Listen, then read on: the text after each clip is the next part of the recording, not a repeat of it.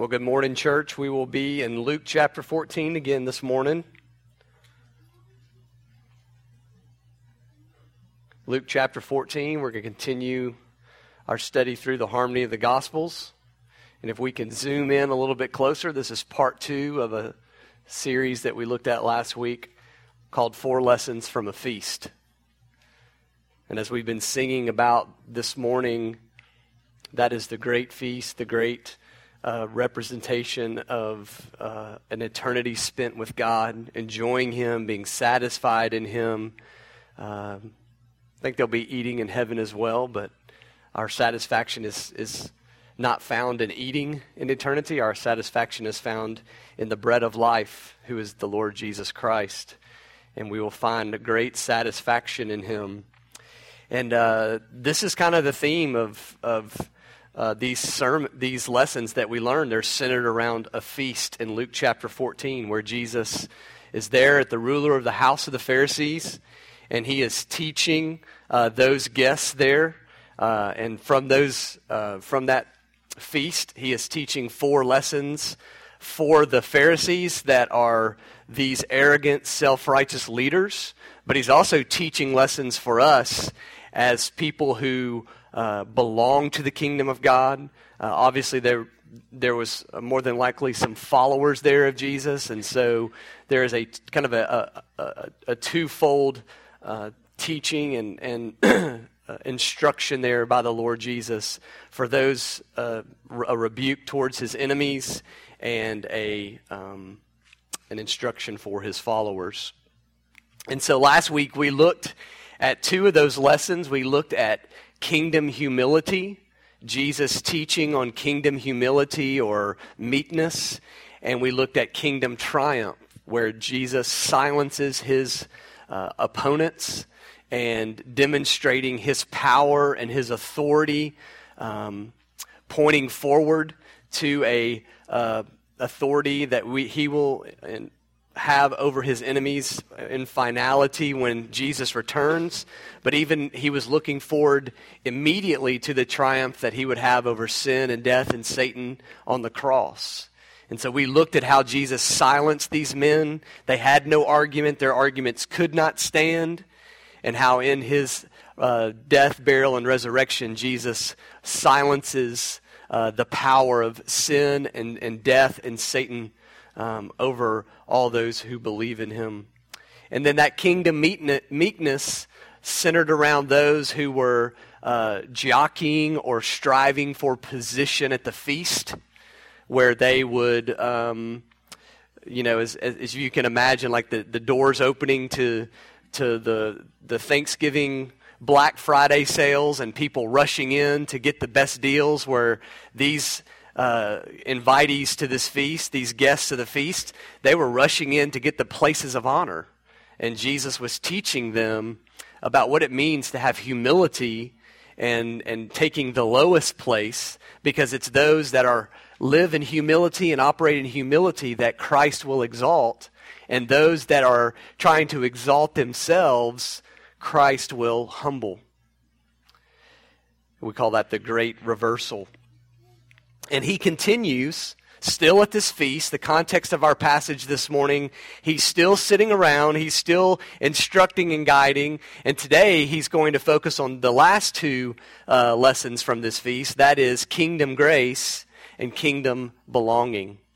Kingdom grace and kingdom belonging. So if you missed last week, the four lessons of the feast kingdom triumph, kingdom meekness, kingdom grace, and kingdom belonging. So, if you would look with me in Luke chapter 14, let's kind of get our grasp on this passage. I'm going to start in verse 1 so we can have the full context, and I'll go down to verse 24. One Sabbath, when he went to dine at the house of a ruler of the Pharisees, they were watching him closely. And behold, there was a man before him who had dropsy. And Jesus responded to the lawyers and Pharisees, saying, Is it lawful to heal on the Sabbath or not? But they remained silent. Then he took him and healed him and sent him away. And he said to them, Which of you, having a son or an ox that has fallen into a well on the Sabbath, will not immediately pull him out? And they could not reply to these things. Now he told a parable to those who were invited. when he noticed how they chose the places of honor, saying to them, When you're invited by someone to a wedding feast, do not sit in a place of honor, lest someone more distinguished than you uh, be invited by him, and he who invited you both will come and say to you, Give your place to this person, and then you will begin with shame to take the lowest place. But when you are invited, go and sit in the lowest place, so that when your host comes, he may say to you, Friend, move up higher. Then you will be honored in the presence of all who sit at, uh, who sit at table with you. For everyone who exalts himself will be humbled, and he who humbles himself will be exalted. And he also said to the man who had invited him, When you give a dinner or a banquet, do not invite your friends or your brothers or your relatives or rich neighbors, lest they also invite you in return and you be repaid. But when you give a feast, invite the poor, the crippled, the lame, the blind, and you will be blessed because they cannot repay you. For you will be repaid at the resurrection of the just. When one of those who reclined at table with him heard these things, he said to him, Blessed is everyone who will eat bread in the kingdom of God. But he said to him, A man once gave a great banquet and invited many. At the time of the banquet, he sent his servant to say to those who had been invited, Come, for everything is now ready. But they all alike began to make excuses. The first said to him, I have bought a field. I must go out and see it. Please have me excused. And another said, I have bought five yoke of oxen, and I go to examine them. Please have me excused. And another said, I have married a wife, and therefore I cannot come. So the servant came and reported these things to his master. Then the master of the house became angry, and he said to his servant, Go out quickly to the streets and the lanes of the city, and bring in the poor, and the crippled, and the blind, and the lame. And the servant said, Sir, what you have commanded has been done, and still there is room. And the master said to the servant, Go out to the highways and the hedges, and compel people to come in, that my house may be filled. For I tell you, none of those men who were invited shall taste my banquet. It is undeniable that Jesus is looking forward to this great time of eternity where he will uh, rule and reign uh, with superior power and majesty and glory, and there among him will be his people. And those that are not invited uh, to this feast, those that, uh, that will suffer eternity in hell, are those that have rejected the Lord Jesus. Those are the ones who have turned away from him and so, if you can imagine this, this feast, Jesus is sitting around, and a large majority of these people, a large chunk of, of these guests, are Pharisees. And they have um, incited Jesus. They have uh, continually tried to trap Jesus and war against Jesus in his uh, mission and purpose as the Messiah. And so, a lot of this feast is bound up in a rebuke against these enemies of, of Jesus. He is rebuking them. As he is instructing, he is rebuking them and telling them on numerous and multiple occasions those who those men who were invited shall not taste my banquet. Those are the Jews. Those are the ones that Jesus is condemning. If they didn't get the message then, then they got it earlier in Luke chapter 13 when Jesus told them that they will be banging on the door, knocking on the door after the master has shut the door, and he will look to them and say, Lord, Lord, uh, let us in. And he say, I don't know you. Be gone from me, you workers of iniquity. Or the ones, or the time that he told them that your house is forsaken. And who is he speaking to? He's speaking to the nation of Israel who had their opportunity, who had been given the revelation of God, and yet they had rejected Jesus.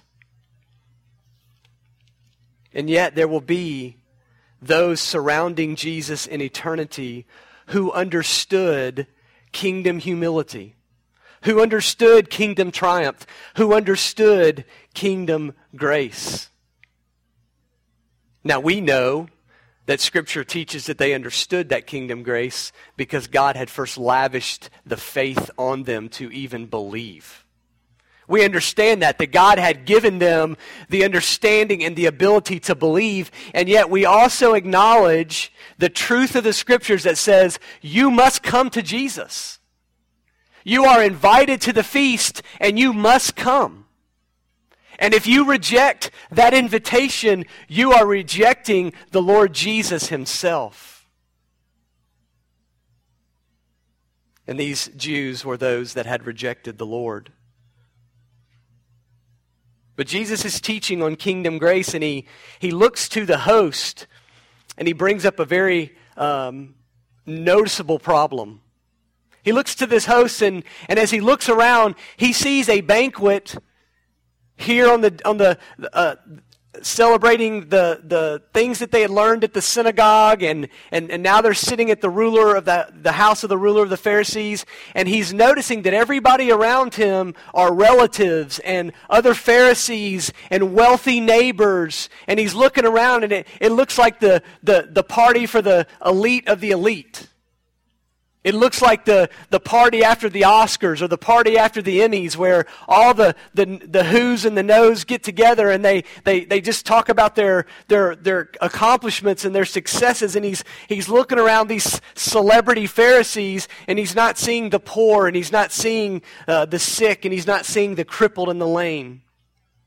And again, he's looking back to uh, what is uh, worthy of the kingdom of God. And being worthy of the kingdom of God is not what you've accomplished and, and what you've, uh, successes you may have had. What's worthy of the kingdom God is, is, is humility, is brokenness, is a willingness to understand the kingdom grace that you have received and you lavish that kingdom grace upon other people. And so Jesus is not trying to give some table etiquette, as I've said before. He's not trying to say, here's five steps of how to have a plan a really good party.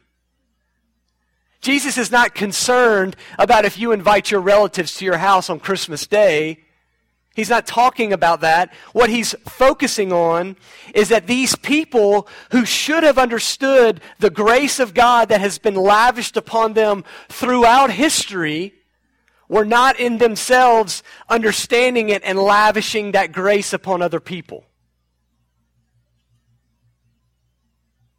They were a chosen nation by God's grace, not because they deserved it. Not because they were a beautiful nation, not because they were a worthy nation, God could have chosen multiple nations outside of the people of Israel, and yet He chose Israel. He chose to form them and create them and lavish uh, the, the revelation of God upon them. And what did they do? They squandered it, they forgot it. They didn't value it and treasure it. And ultimately, when He sent the Messiah, the eternal Son of God, they rejected the very God in the flesh. They didn't understand kingdom grace. And these Pharisees didn't understand it. Notice in verse 12 that Jesus says, he, he notices that he says, when, when you give a dinner or a banquet, do not invite your friends or your brothers or your relatives or your rich neighbors. That word there means do not continually invite these people. Why? Because you have set up a system whereby you have you throw this large shindig and, and you have all this, this incredible food and this, this great feast and you invite all your friends and neighbors and loved ones and rich neighbors and all you're doing is really politicizing this event so that then they go and then they create this cycle where they have a party and they invite you and then this next group of people have a party and they invite you and all you're doing is you're just hobnobbing with the same group of people so that each one has a party and can get repaid by having another party. That's not kingdom grace. That's selfish manipulation.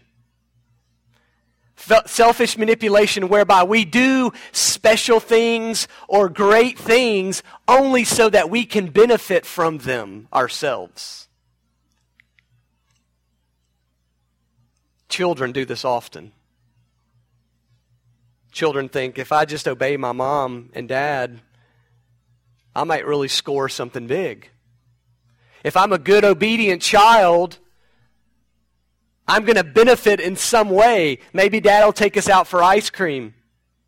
Maybe mom will let me watch a movie after my nap. But real obedience is not obeying for the sake of benefiting yourself. Real obedience is obeying out of love for your parents. Thus, as Christians, we obey God not because we want to receive spiritual blessing. We obey God because He has already lavished spiritual blessing upon us. And because we love Him.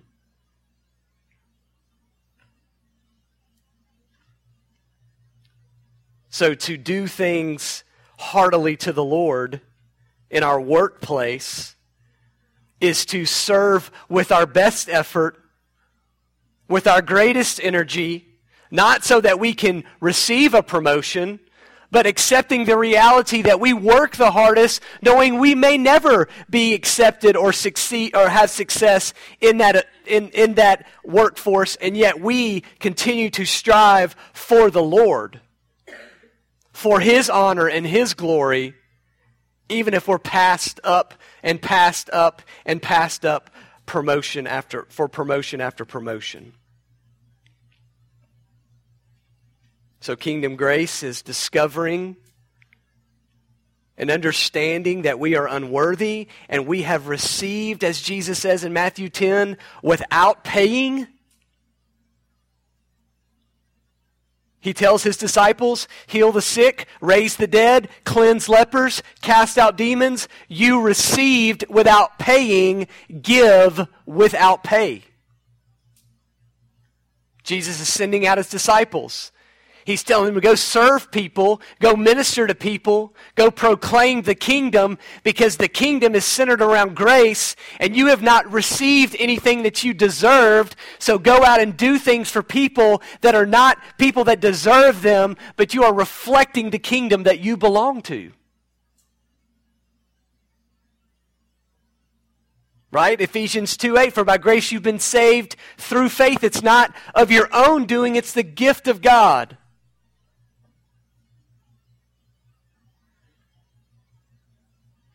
There's not a greater picture than this, than the Lord Jesus Christ. Thinking about his glory, thinking about his majesty, thinking about what he deserved, his place of honor and majesty that he steps away from so that he can come to the earth and be a sacrifice for his unworthy enemies. He did that. And guess what? He did that for the glory of his Father. For the purposes set before him. And we receive the benefit.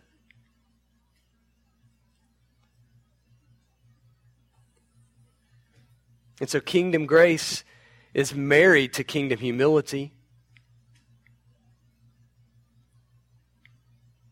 So that as we live as people of the kingdom who have enjoyed the grace of God, understanding that we are undeserving of what God has done, then we as the church rise up as people saturated with God's kingdom grace, and we look out into a hurting world and we say, How can I serve these people? How can I care for these people? How can I reach out with the gospel and teach them about the kingdom of God, about this great feast that they can be invited to and accept and receive? How can I do these things? Why? Because I have received such great things from a God who I don't, or that which I don't deserve. Church, there are ways that you can give of yourselves, not to just serve the world, but to serve this body of believers. There are babies in the nursery that need changing, and this building needs cleaning, and the sound system needs operating, and money needs counting, and, and all these different facets of, of, of our church and the things that we do in and out in, in this community, in this building, and so on and so forth. And again, as people who have received the grace of God, Paul tells the Romans that as you have received the gift of grace that's given to you, let's use them. Each one of us have been given God's grace, and embedded within that grace are gifts by which you use to serve others so that you don't pull into the church station so that you can get serviced and get your oil changed and get your win- window uh, wiper fluid it, filled back up. Instead, you come to serve. Because God has gifted you with a grace by which you are not only recipients of what you don't deserve, but you're willing to give that grace to others who are undeserving. Paul says in Romans chapter 12, having gifts that differ according to the grace given to us, let us use them. If prophecy in a proportion to our faith, if service in our serving, the one who teaches in his teaching, the one who exhorts in his exhort, exhortation, the one who contributes in generosity, the one who leads with zeal, the one who does acts of mercy with cheerfulness.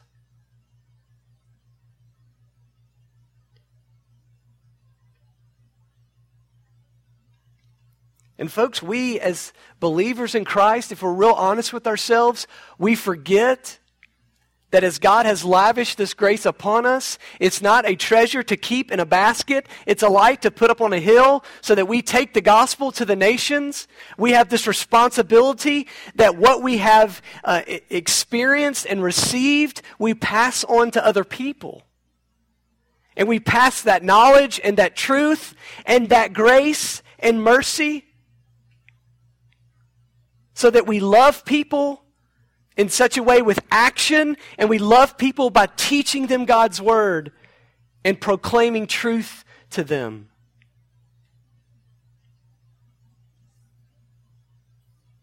And it's because we have experienced this kingdom grace.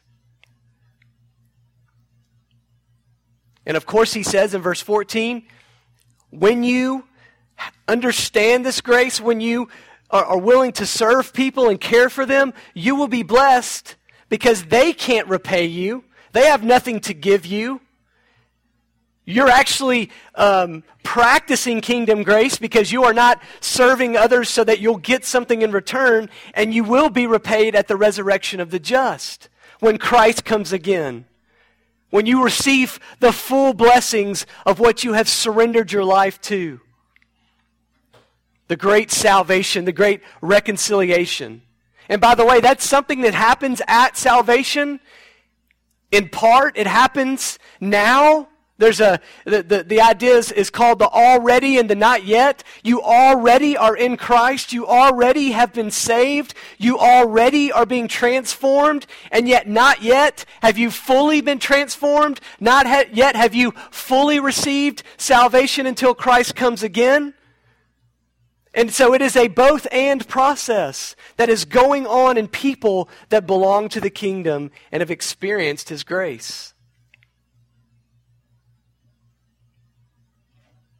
So we could say, God is saving me, that I am saved. Those are both true. Kingdom grace. Lastly, is kingdom belonging. Jesus gives another parable. He gives this parable in response to a man. I, I, I, suppose that this is one of the Pharisees. We're not told that, but that is what I believe. I think that it's a Pharisee because he speaks in this very abstract way. Blessed is everyone who will eat bread in the kingdom of God. The theme of this of this whole passage about kingdom kingdomness and belonging to the kingdom and the aspects or characteristics of the kingdom is in contrast to a self-righteous arrogance of these Pharisees. So I can just imagine this is one of the Pharisees crying out in response to Jesus, Well, blessed is everyone who eats bread in the kingdom of God. As if, well, I mean, we all belong to the kingdom. We're all Jews. And so, blessed are we who belong to the kingdom. And I'm going to tell you, it doesn't say it, but in Jesus' reaction and in his parable, I think he's, he has a righteous anger because of this arrogance. because the Jews felt such belonging. And so, bound up in these excuses that we heard earlier from these, uh, these parable subjects, these, uh, these people that were invited to the feast, these excuses represent the Jewish people. So understand in context, uh, in Jesus' day, there was, there was no post office. There was no, uh, there was no Swiss watch on your arm. There was no way of knowing about when something was going to go on unless a servant was sent or a herald was sent to tell you. So typically, a feast would happen like this uh, a, a, person would host a feast, they would send someone out to the people that were invited, and that person would go around and he would invite them to the feast, and you would agree to come. And at the time of the feast, when the preparations had been made, later on down the line, whether it be a week or a month or whatever, the, the, the herald or the, the messenger, the servant would go out again and he'd say, Brothers and sisters, it's time for the feast. Come on in. They don't have watches. They don't, they don't know exactly when it's time to come. And so they would, they would go out and say, Come on in. And that's kind of the setting for this parable. And there you have those invited. Those that apparently this Pharisee is representing. Blessed is everyone who will eat in the kingdom of God. Jesus says, no, no, no. These invitees in the parable. A great banquet has come, is, has come, and many were invited. And, as he says in verse 17, the time of the banquet, he sends his servant to say to those who are invited, Come, for everyone, uh, for everything is now ready. This is the second invitation. He's letting them know that it is now time to come to the banquet. Now, as this represents the Jewish people, this is Jesus coming. Jesus has come to the earth. He's like, the kingdom is at hand. The kingdom is here, it's ready. And they all begin to make excuses. They all begin to say, Well, I bought a field and I must go and see to it. Or I bought a yoke of oxen, I need to go examine them. Or I just got married, I need to be with my wife. And listen, these are lame excuses. We all logically know, living as city dwellers, most of us, that if you're going to buy a field or you're going to buy a, a, yoke of oxen, you've already examined them before you've purchased them. You've already done what is needed to be done. These are excuses. These are lack of commitment. And for this man to say, Blessed is everyone who eats bread in the kingdom, he is basically saying, Listen, well, we, we haven't had to do anything because we're Jews. We belong to the kingdom. We're blessed in this great feast that we've been invited to. And Jesus says, No, you were originally invited and you committed, but now you are making excuses and you really have no desire to be here at this feast. And so that anger in verse 21 by the, uh, the master of the house is the same anger, I think, that Jesus feels at this very moment in which he portrays this parable of the Jews as a whole being rejected by Jesus because they have rejected him. Because, folks, belonging to the kingdom is, it, it includes people without excuses. Belonging to the kingdom includes people without excuses and excludes people that make excuses. If you know someone in your life, like I do, if you know people that are invited to come to Christ, they're invited to come to Jesus, and the first thing they do is they make excuses. Well, I just, you know, I need to get right. I, need to start reading my Bible more. I need to start coming to church. Maybe I can come to church with you.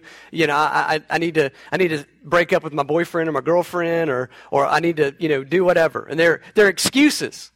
And most of the time, those excuses are, are based in my scenario, they're based upon people's unworthiness. They don't think they're worthy to come to God.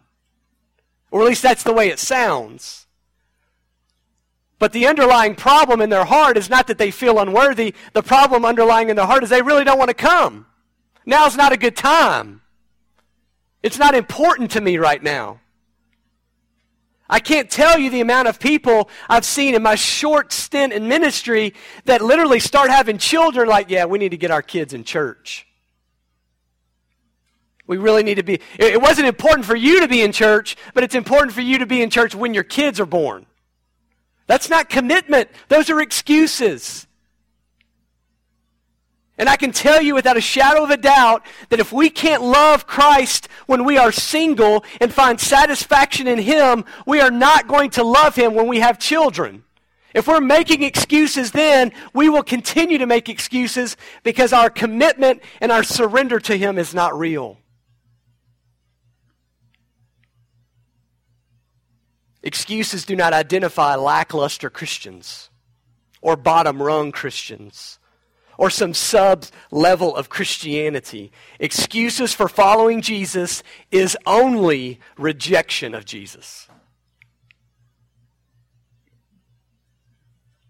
That's why Jesus said in Luke chapter 9, Follow me. And he said, Lord, let me first go bury my father. And Jesus said, Leave the dead to bury their own dead.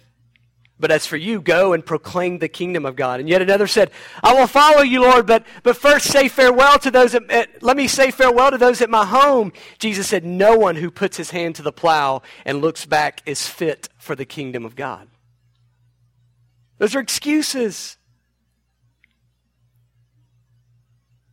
Kingdom belonging is reserved for people without excuses. It's also reserved for people with great need.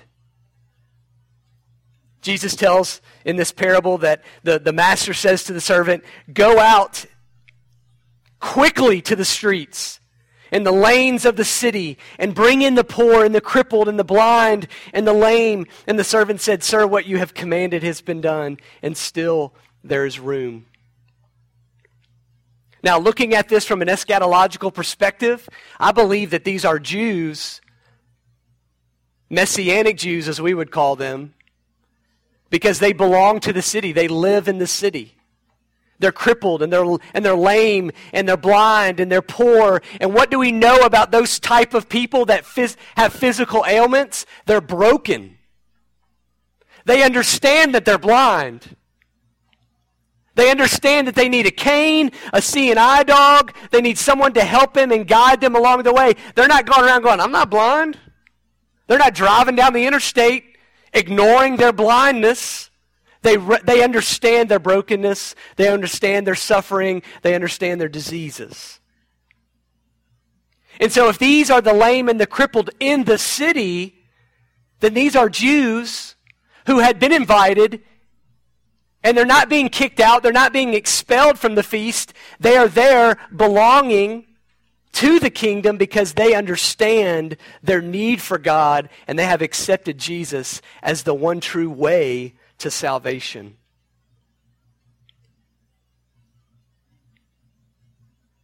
And again, we see this, this act of kingdom grace uh, portrayed.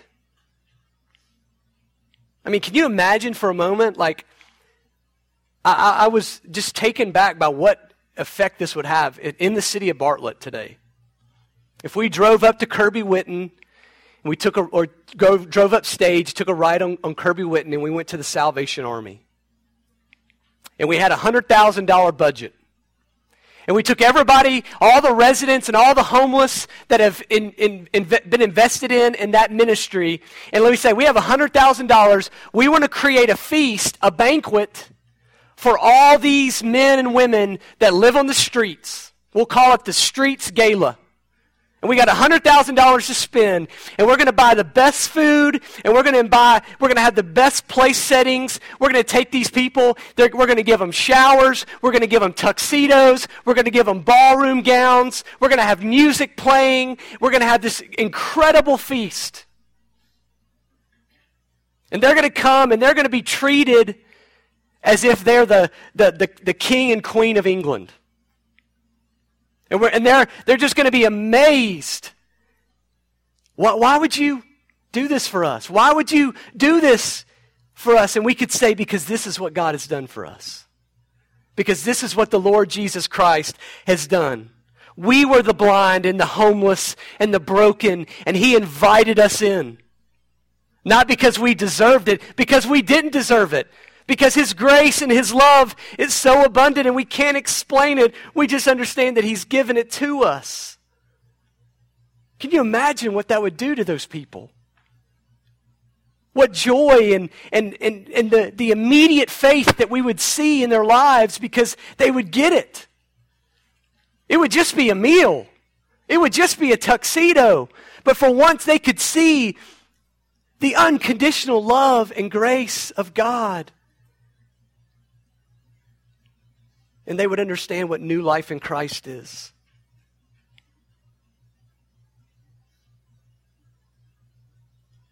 And so, people that belong to the kingdom, they don't have excuses. They're committed.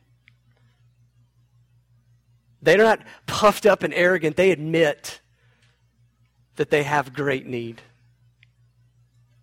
And this last group of people, this last group of people in this parable, when, when the servant comes back and says there's still room, God's faithfulness to fill his kingdom, he says, then go out to the highways and the hedges. That's outside the city. And compel people to come in that my house may be filled. Well, we know by God's great picture of, of redemption and his salvation story that those, those people at the highways and the hedges that live outside the city, they're us. Those are the Gentiles. And what's interesting about it is that Jesus says, compel them to come in. Like that word sometimes is used as if you take them by force and you drag them into the kingdom. Now, Jesus is not referring to the SWAT style, you know, engagement upon Gentiles where you're dragging them into the kingdom, but he is talking about a forceful persuasion. A forceful persuasion, a compelling uh, that is so necessary because Gentiles do not think that they belong to the kingdom. And all through the book of Acts, we saw this when the gospel was proclaimed and Jesus Christ, by the mouth of Peter and Paul and John, were proclaimed to the Gentiles, it, it, it, it astonished them that they had an opportunity to believe in and trust and accept the God of Israel. And yet we know this great picture that in Luke chapter 2, Jesus as, as a baby was prophesied as a light to the Gentiles and a glory to your people Israel. And so we know that these people in the highways, at the highways and the hedges, they're living on the outskirts. They're the people across the tracks. Those are us. We weren't born into a Jewish family. We're of different tongue, tribe, and nation. And yet God's plan from the beginning not his audible at the line of scrimmage, not his plan B, but his plan from the beginning was to take a people of Jews and Gentiles and graft them together to be a community of one, under one Lord, under one, in one spirit, by one faith. And so in Luke, um, excuse me, in Acts chapter 10, we see this great transitioning as Paul has become a uh, apostle and he's been um, commanded by God to go out to the Gentiles and proclaim. And so in Acts chapter 10, we don't see Paul doing this. We actually see Peter because Peter had a lot to learn, as we all do, about who was included in the kingdom. And so in Acts chapter 10, it's Peter that's sent by God in a vision to go to the house of Cornelius this Gentile. And it was Peter who was commanded by God in a vision to, in, to uh, be willing and to change the traditions that he had grown up in and to believe and trust and submit to the authority of God and to share the gospel to all that God has commanded, including Gentiles. And it's there in Cornelius' house that he sees the Gentiles come to faith. And then he takes that news back to the Jews. And what do the Jews do? They're astonished to hear that the Holy Spirit have, re- or that the, the, the Gentiles have received the Holy Spirit in, in salvation. God is opening up, He's broadening this grand picture in His progressive revelation of what is going on. But we're not surprised by that, right? We shouldn't be surprised by it. Because when we take Scripture as a whole, from Genesis to Revelation, it's one story. It's one story. And what was undone at the fall is recreated in Jesus. Amen. What was undone at the Tower of Babel when God takes an arrogant group of people, the nations that think that they are so grand and so mighty and so glorious, He takes them and He scatters them by changing their language. And all of a sudden, the nations are created by God because of uh, he, they need to be humbled. They have not learned their lesson in his judgment. And so in the Tower of Babel, God humbles the nations by scattering them and creating them. And what does Jesus do? He recreates that. He takes the nations that are scattered and he brings them in one community, in, by, in one faith and one Lord. And that is exactly what's pictured in our story today. One feast, one table, different groups of people Gentiles and Jews, submitting by one faith to the Lord Jesus. And those who were originally invited, Jesus says, shall never taste my banquet. Why? Because they rejected the Lord Jesus.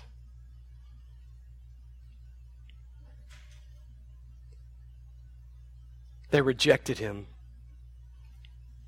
So I ask you this morning in the simplest way, what have you done with the Lord Jesus? Have you rejected him? Or have you received the invitation to come, as we sang this morning, to the feast? Come to the table. You recognize that you are the great and the, and, and the least, the rich and the poor, that you can come and hunger no more.